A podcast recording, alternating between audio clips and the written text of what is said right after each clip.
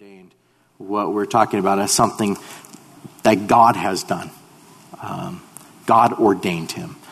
We as elders in the church, we don't ordain people.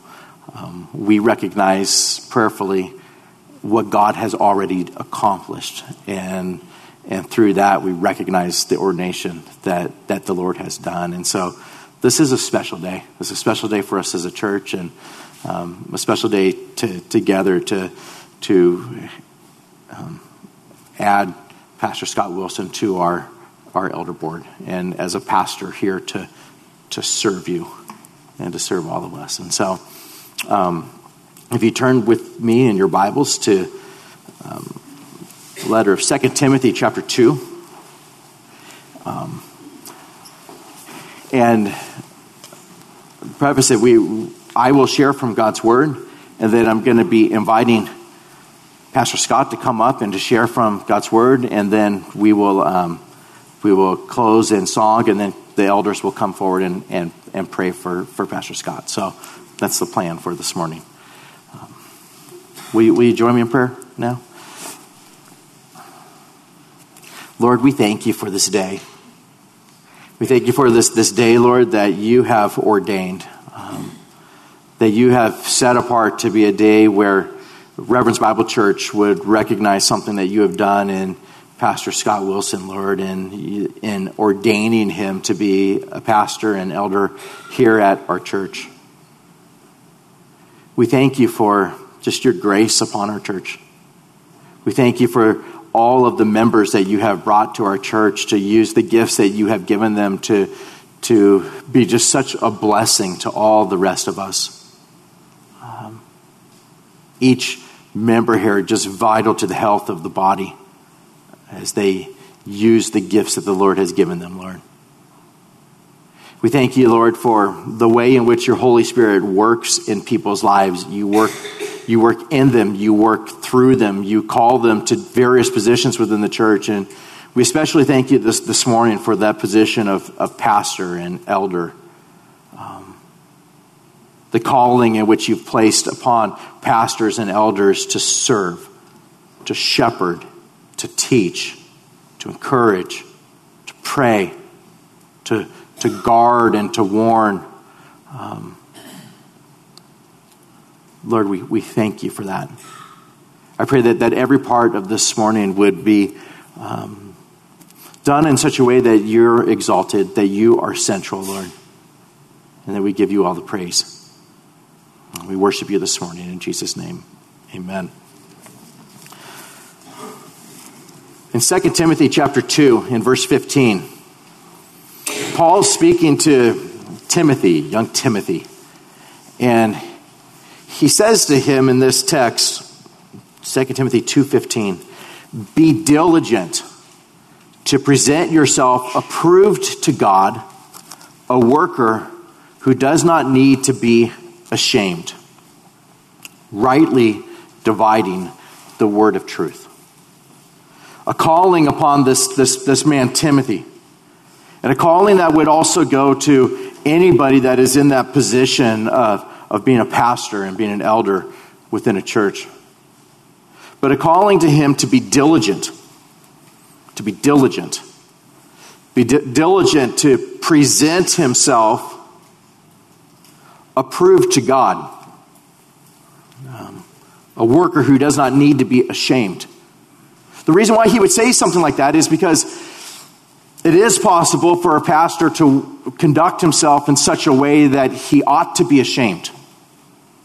In fact, I look around and I frequently see people who hold the so-called office of pastor and elder in such a way that doctrinally they're in a place where they are not preaching proper doctrine at all. They're leading sheep astray. I see pastors and elders leading in such a way that it has become such that they are working and aligning themselves just right with culture rather than with what God says in his word. Here in the letters to Timothy, The Apostle Paul is exhorting Timothy in his calling as a pastor, and he's called to pastor in such a way that he's approved to God, not seeking the approval of man, not following the latest trends, not being consumer driven, or having his ministry defined by culture. But Timothy was to respond to the perfect words, the inspired words of the Holy Spirit to give this pastor clarity for direction into this great calling with which he's been called. Approved to God. And you find many different models today. You find churches where they go to the local cities and they say, what are you looking for in a church? What are you looking for in a pastor? What are you looking for as far as what you want to see within a church? And people respond and they look at the culture and they look at all that's there and then they build a church around that.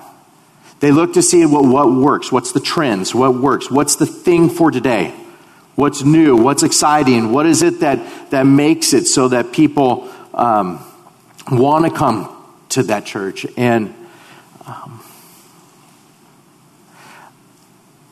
I, as elders here at this church, we want people to feel welcome. We want you to learn. We want you to grow. We want you to treasure Christ above everything else. We want the gospel to go forward. We want to be making disciples. We want our kids raised up in the ways of the Lord. But brothers and sisters, we don't care what our city wants in a church. We don't care what our culture wants in a church. We don't care what people say today as far as this is what the church ought to be. All we care about is what does God Almighty say that a church is to be? What does God Almighty say that the pastor is to be? And what does God Almighty ordain and write in Scripture and say this is what the pastor is to do and what he is called to and how he should live and what should come forth out of his mouth and what is the message that should come forth? It is not about bending to the trends of our culture. It is about preaching Christ and Him crucified and talking about sin and calling people towards holiness and calling people to depend upon Christ and having proper doctrine and going through and not making it so this is a psychology time or anything that even hints at that, but to say this is who our God is and this is what He has said as far as who we are, and this is what He says in His Word, and this is what we're called to proclaim. And as a pastor here within our church, we look and we say, what does God call a pastor to be? We find that in the letters of 1 and 2 Timothy and throughout Scripture. As one of the pastors of Reverence Bible Church here, I want you to know that we as pastors and elders, we pour ourselves into serving you. I know we do. I watch the elders who are around. We pour ourselves into serving you. We're praying for you. We desire to minister to you. We desire to counsel you. We desire to encourage you in God's word. You'll never come to our church and have it be where you get charged for counseling. We are here to give biblical counseling. What does God say about this?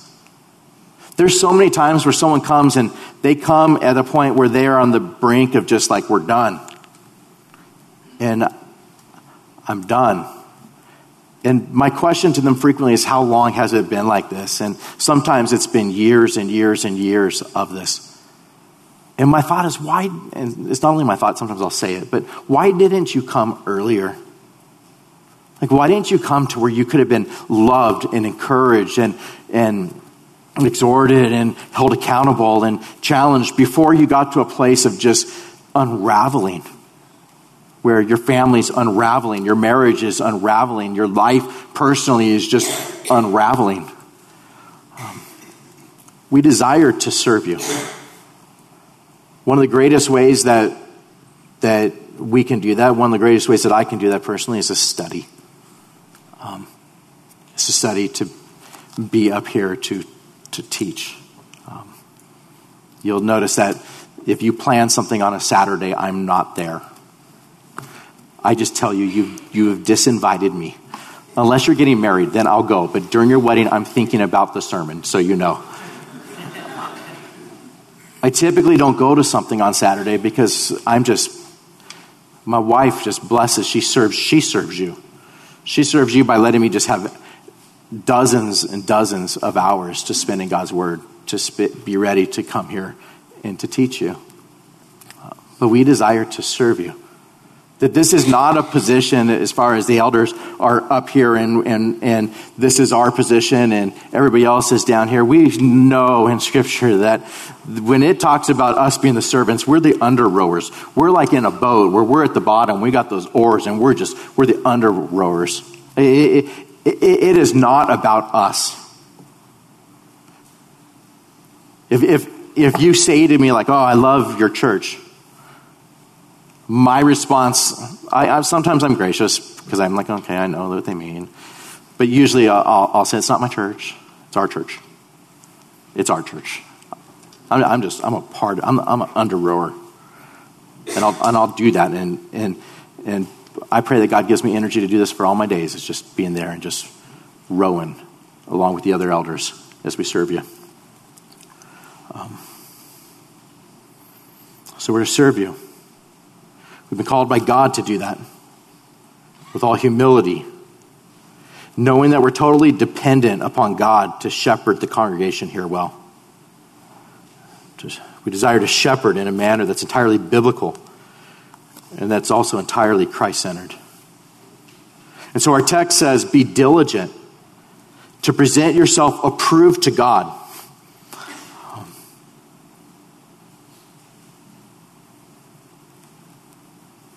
I think about that all the time. As elders, we think about this all the time. I'll have people that come and say, like, I wish you did this, or I wish you did that, or that'd be so much better.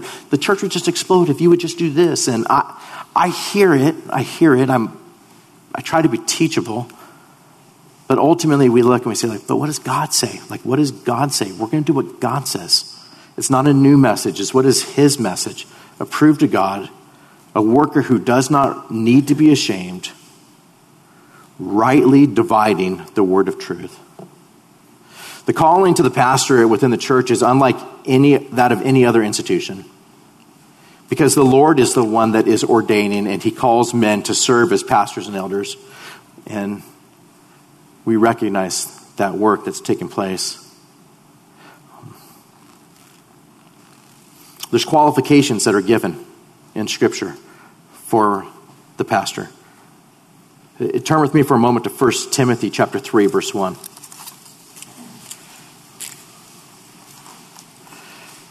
It says here, 1 Timothy 3, 1, this is a faithful saying. If a man desires the position of a bishop, or you can also find elder or pastor here, he desires a good work.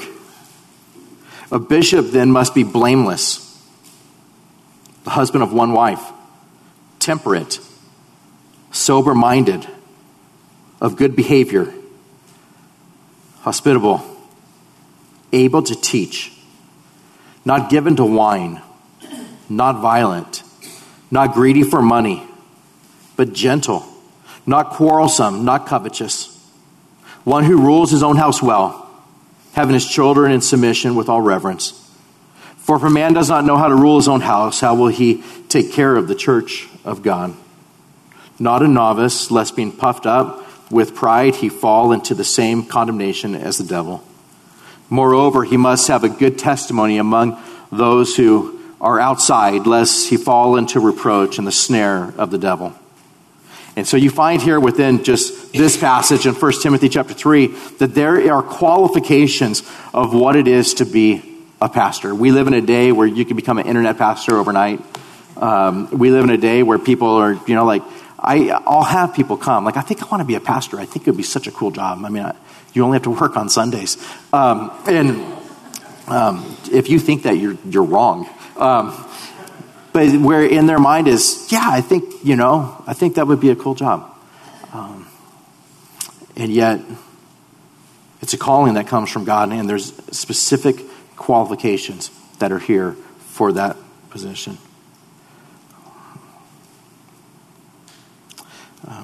Not only does he give qualifications, does the Lord give qualifications for the position of pastor and elder, but he also gives clear direction as to what that is to look like. To begin with, in our text there in 2 Timothy, I'll just read it for you because we're going to be looking at a few other passages here. But in 2 Timothy, it says in verse 2:15, rightly dividing the word of truth. So he calls us towards that. He calls us to rightly divide the word of truth. Rightly divided. There's times where, well, just know, like as we prepare sermons here at the church, whatever pastor it is, serving in a youth ministry or whatever position is where there's teaching that takes place, the greatest goal is, what does the text say? Like, what does this text say? To be faithful to the text, what does the text say? I don't ever approach a sermon and spend the majority of my time thinking of cool illustrations. I don't spend my time thinking of funny jokes. The majority of my time is spent with, what does it say? What does this text say? How does it apply to me personally first? And then how does it apply to our congregation? But when you think of this position of ordination towards pastor, I don't want to be ashamed. I don't want to be ashamed at the calling in which God's called me to, and Scott and the other elders don't want to be ashamed of the calling in which God's called them to. And part of that means we rightly divide the word of truth.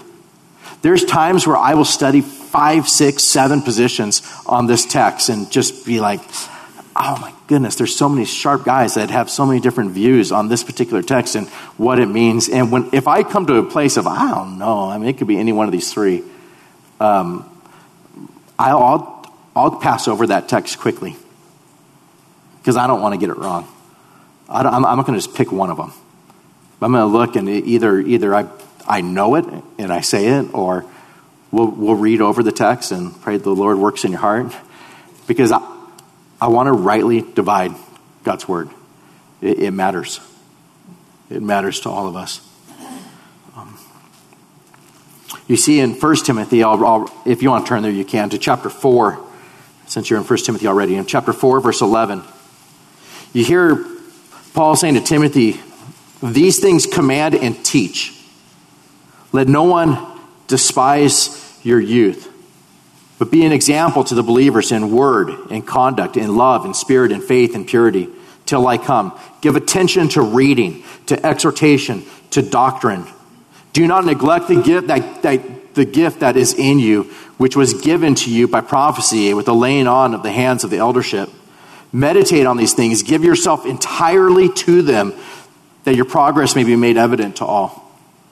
Radical. Paul saying to pastors, okay, these things that are written here, teach them. Let no one despise your youth. We had a family leave our church several years ago. And when I asked, like, why are you leaving? And the husband just said, like, you're too young to teach us. I want someone older. And I was like, okay. I mean, all I'm thinking is, let no one despise your youth. Like, okay. I saw that same family at a restaurant not that long ago, and they said, we're thinking about coming back. And the wife had sent me a message, thinking about coming back. So I thought your husband said that I was too young. And she said, he doesn't feel that way anymore. It's like, oh, okay, I've gotten old. But he says, you're old enough now. But let no one despise your youth. Be an example in word, conduct, love, spirit, faith, and purity, till I come. But notice, give attention to reading, to exhortation, and to doctrine. Give attention to it. There is a reason why we spend time in God's Word. There's a reason why we stand up and we read it together. There's a reason why we go verse by verse and we look through it and we go through the entirety of a book. There's a reason why we do it. There's a reason why we talk about doctrine. There's a reason why we dive into doctrine, because these things are precious to us. If we never talk about sin, you will love God so much less than if we had.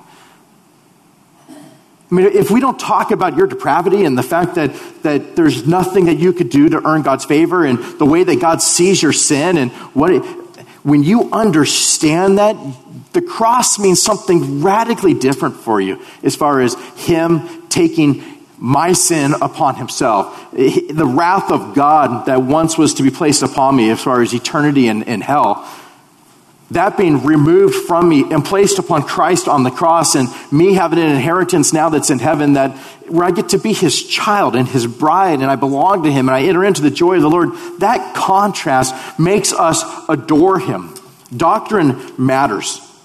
Doctrine matters. When we go through and we study doctrine, it matters. When we look and we search and we go through Scripture and we say, this is what God says. This is what God says as far as who He is and who you are. It matters. This is how it is that you are to be saved. And this is how we are saved, by faith alone and the work of Christ upon the cross. All of it is so vital to us that we get the gospel right, that you understand your God, that you understand His sovereignty, that you understand His power. It will make it so that you have a peace that nobody else has, and you worship in a way that the person who is unlearned in doctrine is unable to do. We need it. Give attention to it. He says, give attention to it. Give yourself entirely to it. And that's what we're to do. If you go to 2 Timothy to chapter 1, you'll see, again, this emphasis on rightly dividing God's word. In 2 Timothy 1:13, it says, hold fast the pattern of sound words, which you've heard from me. Hold fast the pattern of sound words, in faith and love which are in Christ Jesus, that good thing which was committed to you, keep by the Holy Spirit who dwells in you. Holy Spirit's given you the word. Hold fast to these things. In chapter 3, in verse 14, it says, but you must continue in the things which you have learned and been assured of, knowing from whom you have learned them, and that from childhood you have known the Holy Scriptures, which are able to make you wise for salvation through faith which is in Christ Jesus. It's the Holy Scriptures. This is what it is that we're to proclaim, is the Holy Scriptures.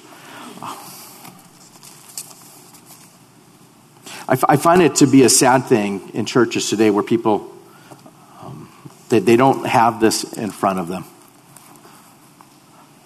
They're not going through this word by word. It's not preached. It's not looked at. You're not hearing pages rustling and going through and studying it.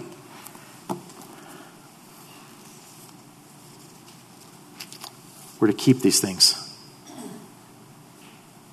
From childhood, knowing the Holy Scriptures.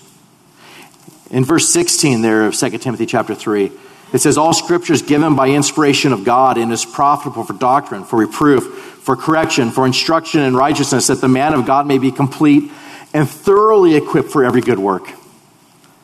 There's a sufficiency that's in Scripture where it makes us complete and thoroughly equipped for every good work. This is inspired by God, literally breathed out by God, although it's been written by over 40 different authors. It is the exact words that God wants to give to you. Perfect, without error. Exactly the message that God would have for you. It's profitable for doctrine, for reproof, for correction, for instruction in righteousness, that you might be complete.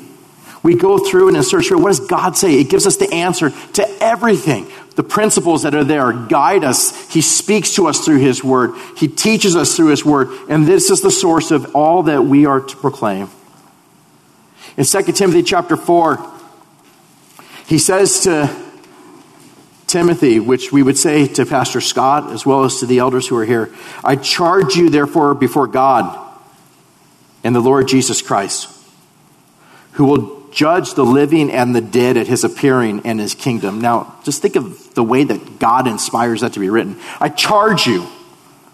This is a mandate. I'm charging you before God and the Lord Jesus Christ, who will judge the living and the dead. This is to make it so that when we sit there and we get ready to come up here, that there is a certain amount of quaking that takes place as far as we are coming to preach the word.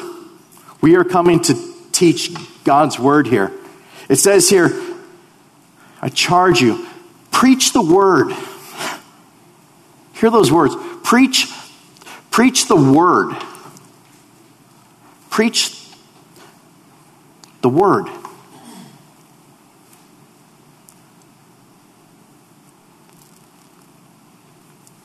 There is a reason why we have a pulpit.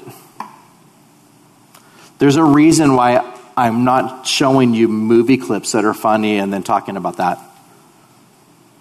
There's a reason why you have Bibles here, and if you didn't bring them, they're under the pews. There's a reason why we go through and we read texts. It's reasons like this. I charge you, preach the word. There's a reason why you sitting through a service know more about God and what he says in his word than you do about my family or about me. My family's awesome, but that's not what I'm called to tell you about. We'll get dinner, I'll tell you about them. Every once in a while I might say something, but that's not what I'm charged towards, and that's not what Scott's charged towards, and that's not what our elders are charged towards. We are charged to preach the word. Preach it. Be ready in season and out of season. Convince, rebuke, exhort with all long suffering and teaching. For the time will come when they will not endure sound doctrine, but according to their own desires, because they have itching ears, they'll heap up for themselves teachers, and they'll turn their ears away from the truth, and they'll be turned aside to fables. But you be watchful in all these things, endure afflictions, do the work of an evangelist, fulfill your ministry. What a calling that God's placed upon pastors, isn't it? Preach the word. Be ready in season and out of season. Preach it, minister it, teach it, convince, rebuke, exhort with long suffering, with patience, and with teaching. Go through and just spend time in God's word, because there's going to come a time where people say, I don't want that. I don't want that.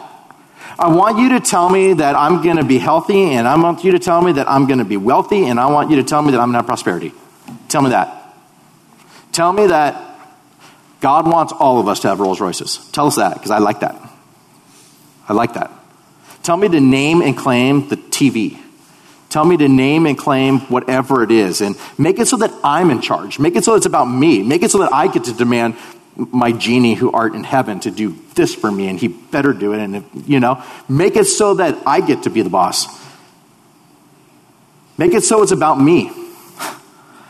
And they're going to be having itching ears to say, do this. And God says, they've turned their ears away from the truth. Say that there's no such thing as hell, some people say. You have churches in this community where they don't believe in hell. And they call themselves evangelical churches. Or they believe that you go to hell and you just cease to exist, but there's no such thing as being there for all eternity. You have people say, don't sing songs like Amazing Grace, because it says that saved a wretch like me. That people don't like the word wretch. They don't want to think it just destroys people's self-esteem. They want to feel good about themselves. They don't want to ever be called a wretch. You know, I'm not that bad. I'm pretty good life. I've lived a good life. You know, like they want to be built up. They want to be encouraged. No, you're a bunch of wretches. You're a bunch of sinners. You're in desperate need of grace, and that's where you go to. You go to the cross, and you find grace. Preach the word. It doesn't matter what people want to hear. We want to know, what does God say? What does God say? Preach it. I charge you, Timothy says, or Paul says to Timothy. And then it says in chapter 2, verse 1, where it says, you therefore, my son, be strong in the grace that is in Christ Jesus, and the things that you have heard from among many witnesses. Commit these things to faithful men who will be able to teach others also. And this is part of what's taking place today. And it's part of what takes place as other elders are raised up and ministry leaders are raised up. Part of it is to be at a place where we are raising up faithful men who will be able to teach others also.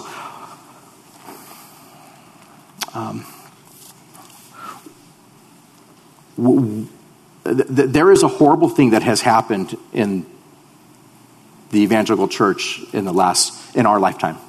The horrible thing that has happened is there was this dumbing down of making it so that doctrine wasn't preached, the word wasn't preached, it was entertainment oriented. Everybody was about, let's entertain them, let's keep them engaged. They can only handle just like 10 minutes or 15 minutes, and let's do everything else to just make it so they want to be there. Let's fill in the pews, but let's not, no one wants a pulpit and Bible study and going through and studying. No one wants that.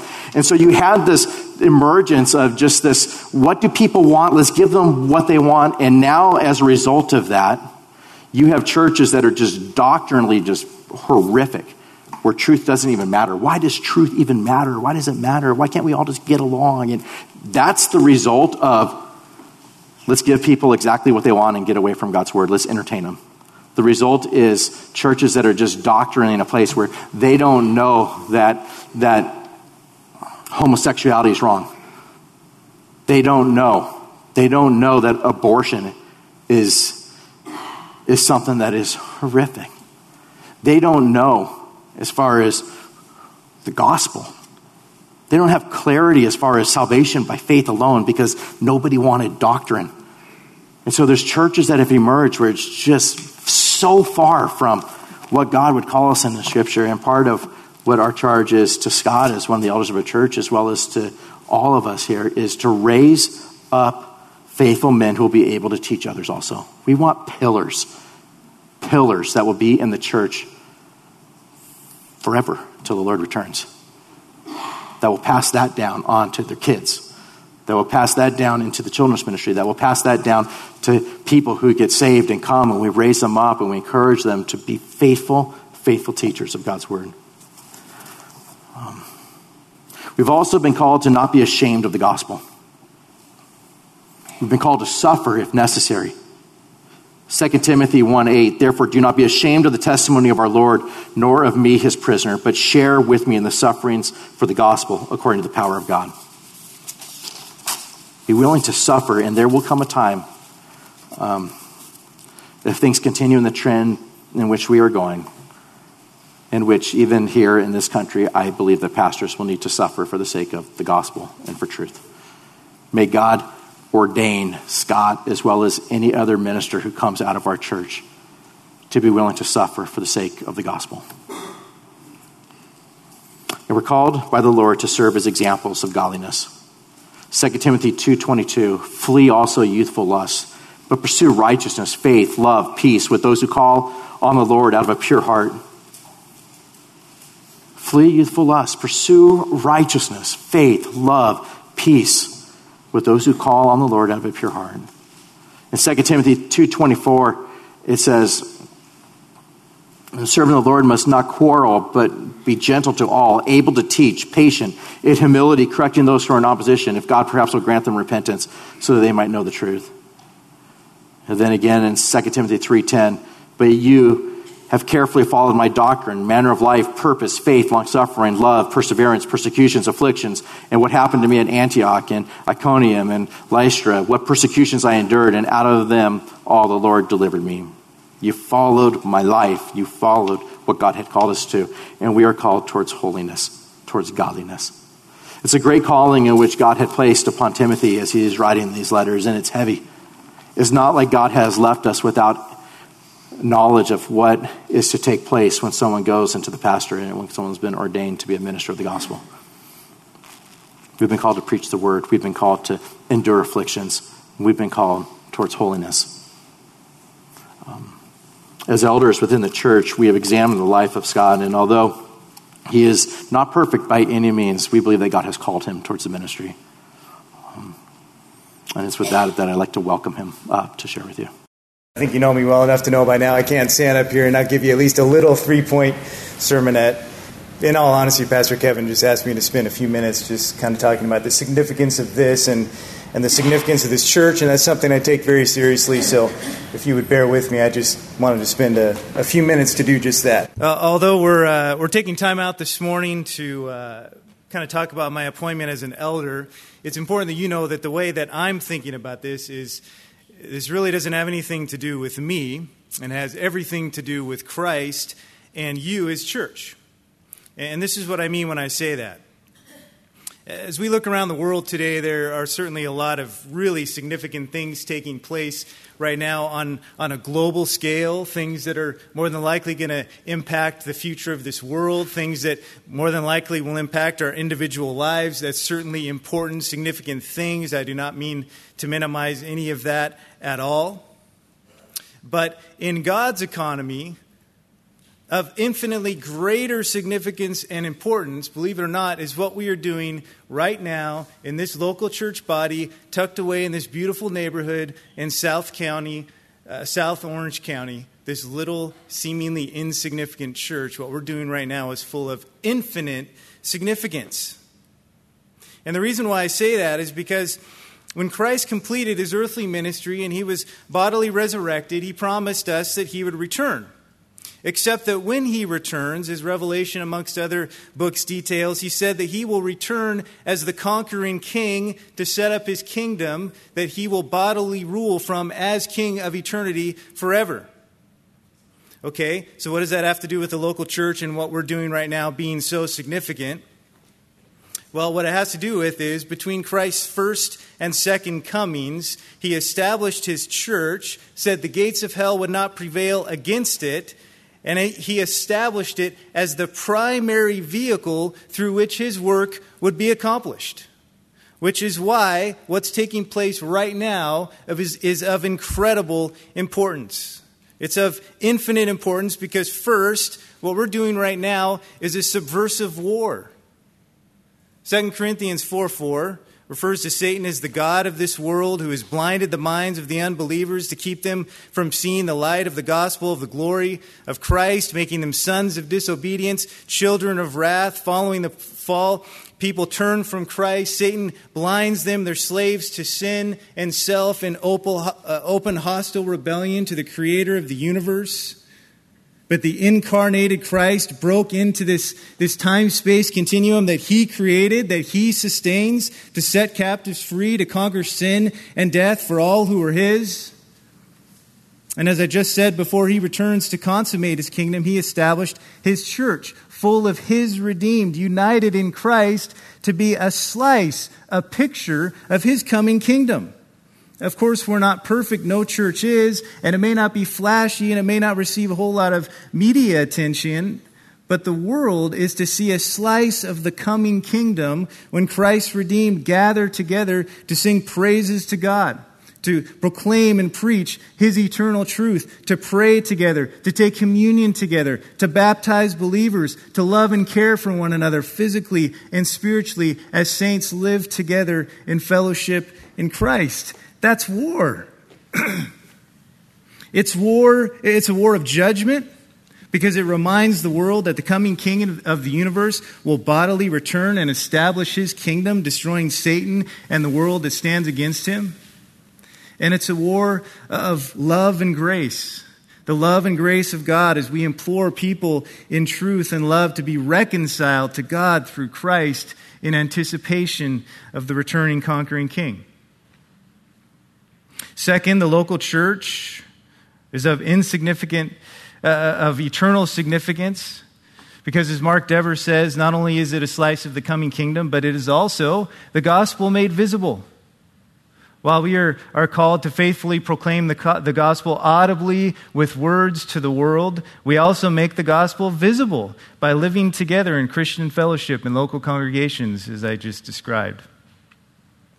And third, it's primarily through the local church that Christ sanctifies his future kings and queens to rule the world. Tell me that's not the craziest thing you've heard all week. It sounds a little crazy, but it's true.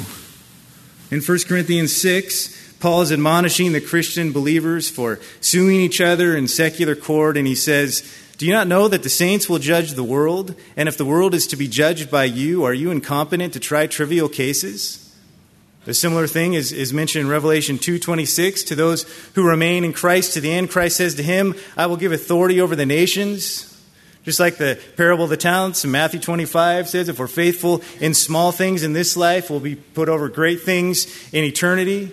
So in many ways, we could say this life is a preparation. It's an internship for our future reign with and in Christ. Christ is shaping us for that right now. And of course, that extends to our whole lives. But again, primarily, that takes place within the context of the local church body. So you can see why this is of infinite significance. Serving your country as president is a great thing. But serving Christ and his eternal kingdom is of infinite significance. And that's why this is overwhelming for me. And that's why I say ultimately this isn't really a whole lot about me. It's about Christ working through me. And it's about you and Christ working through you. Because as I'm being called, recognized as an elder, the last point Kevin said is one of the most overwhelming for me. I'm being called to be an example, to live as an example, to not only stand firm in the truth, to shepherd the body in the truth, to preach the truth, but to live that truth. That's an overwhelming responsibility. But even more so, when I look out at many of you, and I look at you guys and say, you guys are the guys that I want to be like. Guys like George Gala, who just runs himself ragged joyfully, praying for the body, doing house and hospital visits, and just a whole host of other little things throughout the week just to bless people.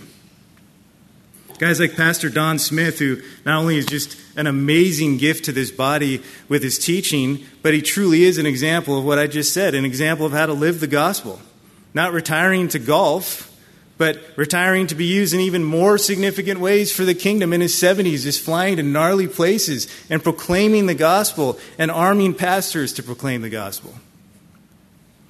Guys like Trevor Wright, who I'm a few years older than, but look up to in a lot of ways when I see him just love and care for guys like Mario and John. And I just look at that and think, I have to be honest, that looks a whole lot more like Jesus than anything I think I've ever done in my life. Or Trevor and Oscar and the other young adult leaders just faithfully teaching and leading. And same thing with the youth leaders and the youth and the young adults themselves just coming every week because they just want more of Christ. And Alex and the others setting up the coffee every week, which is by far the most important ministry in this entire church. The Guastaferos and Angela Shea and the multitude of volunteers in the children's ministry. Ronnie Dolly serving in pretty much any way possible, it seems, is at the drop of a hat. All those up here every week using their musical gifts. The guys back doing the sound every week. The Tabitha's Hands ladies just blessing so many people, including my family in particular. Rebecca Milligan serving in the women's ministry and playing piano almost every week. Mario Cordero just tirelessly serving in every way he can, usually without being asked. Just see something needs to be done and he does it. And just personal things. Guys like Chris Cordova just randomly calling me in the middle of the week just to talk about Christ in the middle of the workday. And so many others of you, I'm sorry, please forgive me for not mentioning you. And honestly, there's a whole bunch of others of you that I have no idea what you're doing. But God does, and it pleases him. So I look at you, and I'm inspired. Your examples to me, and I thank you for that. Thank you for being such a wonderful church. I've stood at this pulpit many times and just talked about how much I love this church, what an amazing answer to prayer this church has been in so many ways for me and my family.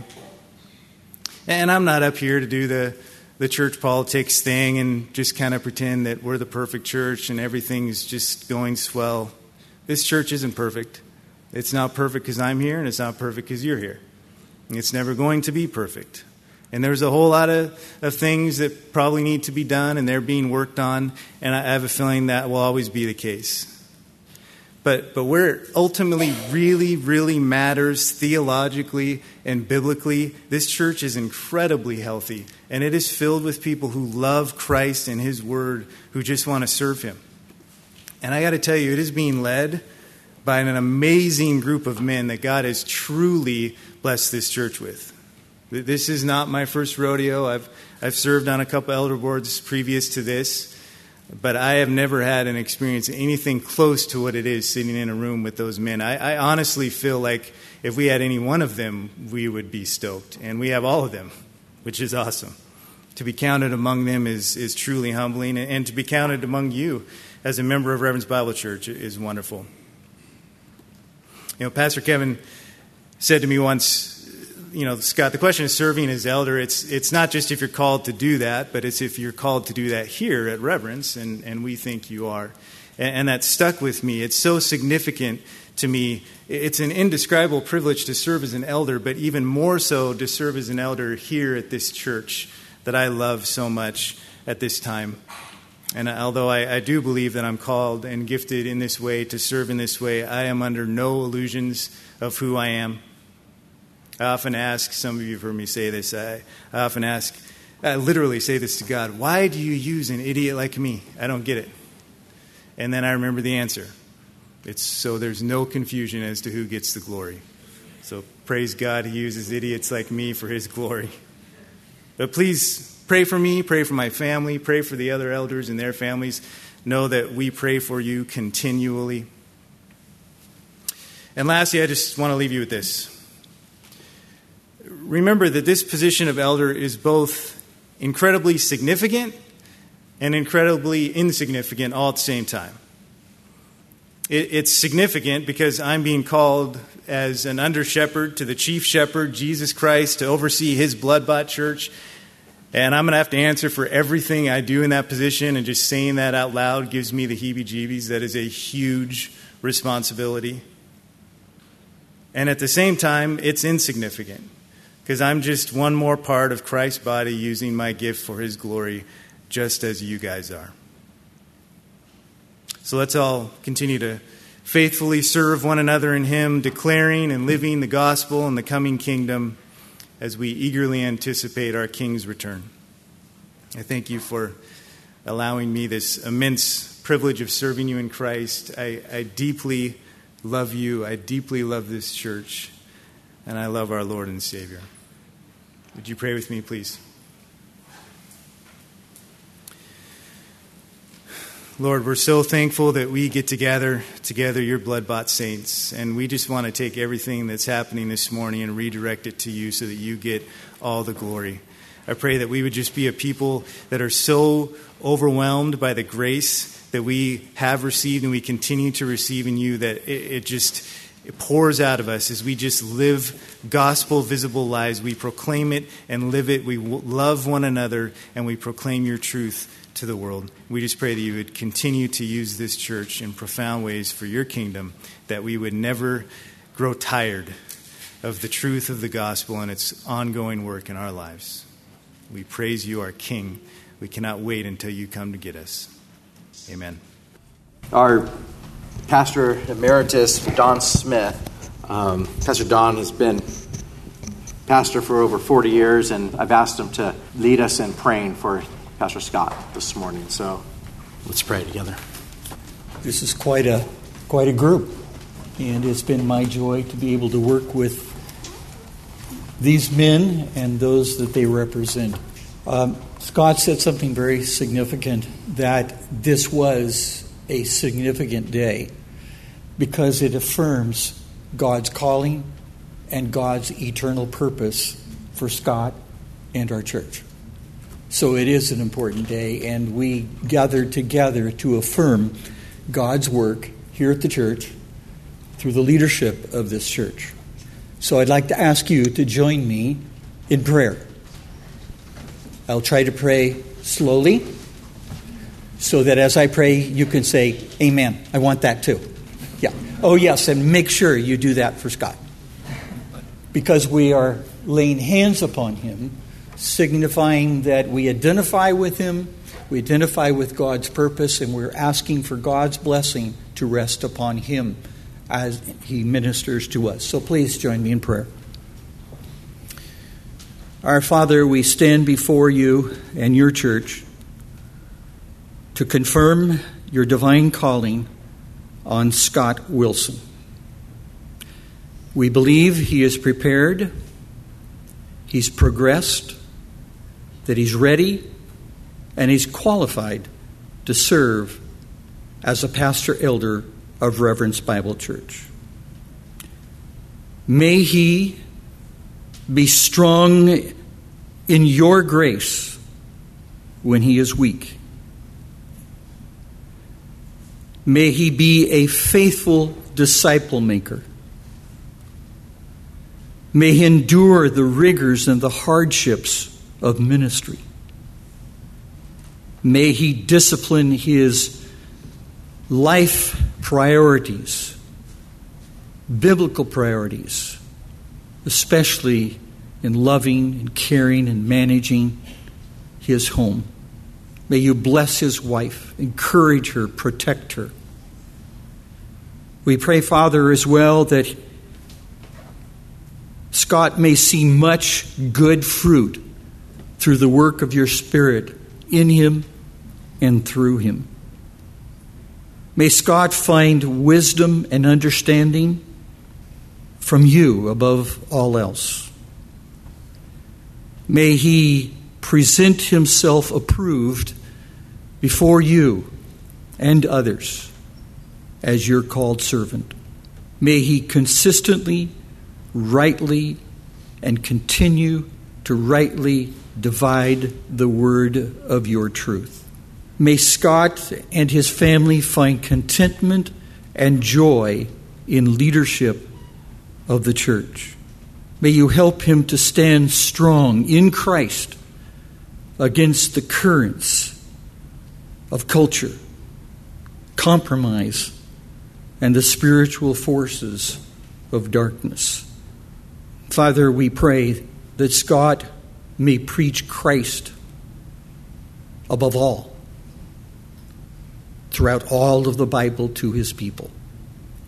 So we ask now that you will bless him and that you will use him for your glory. And all of God's people affirmed. Amen.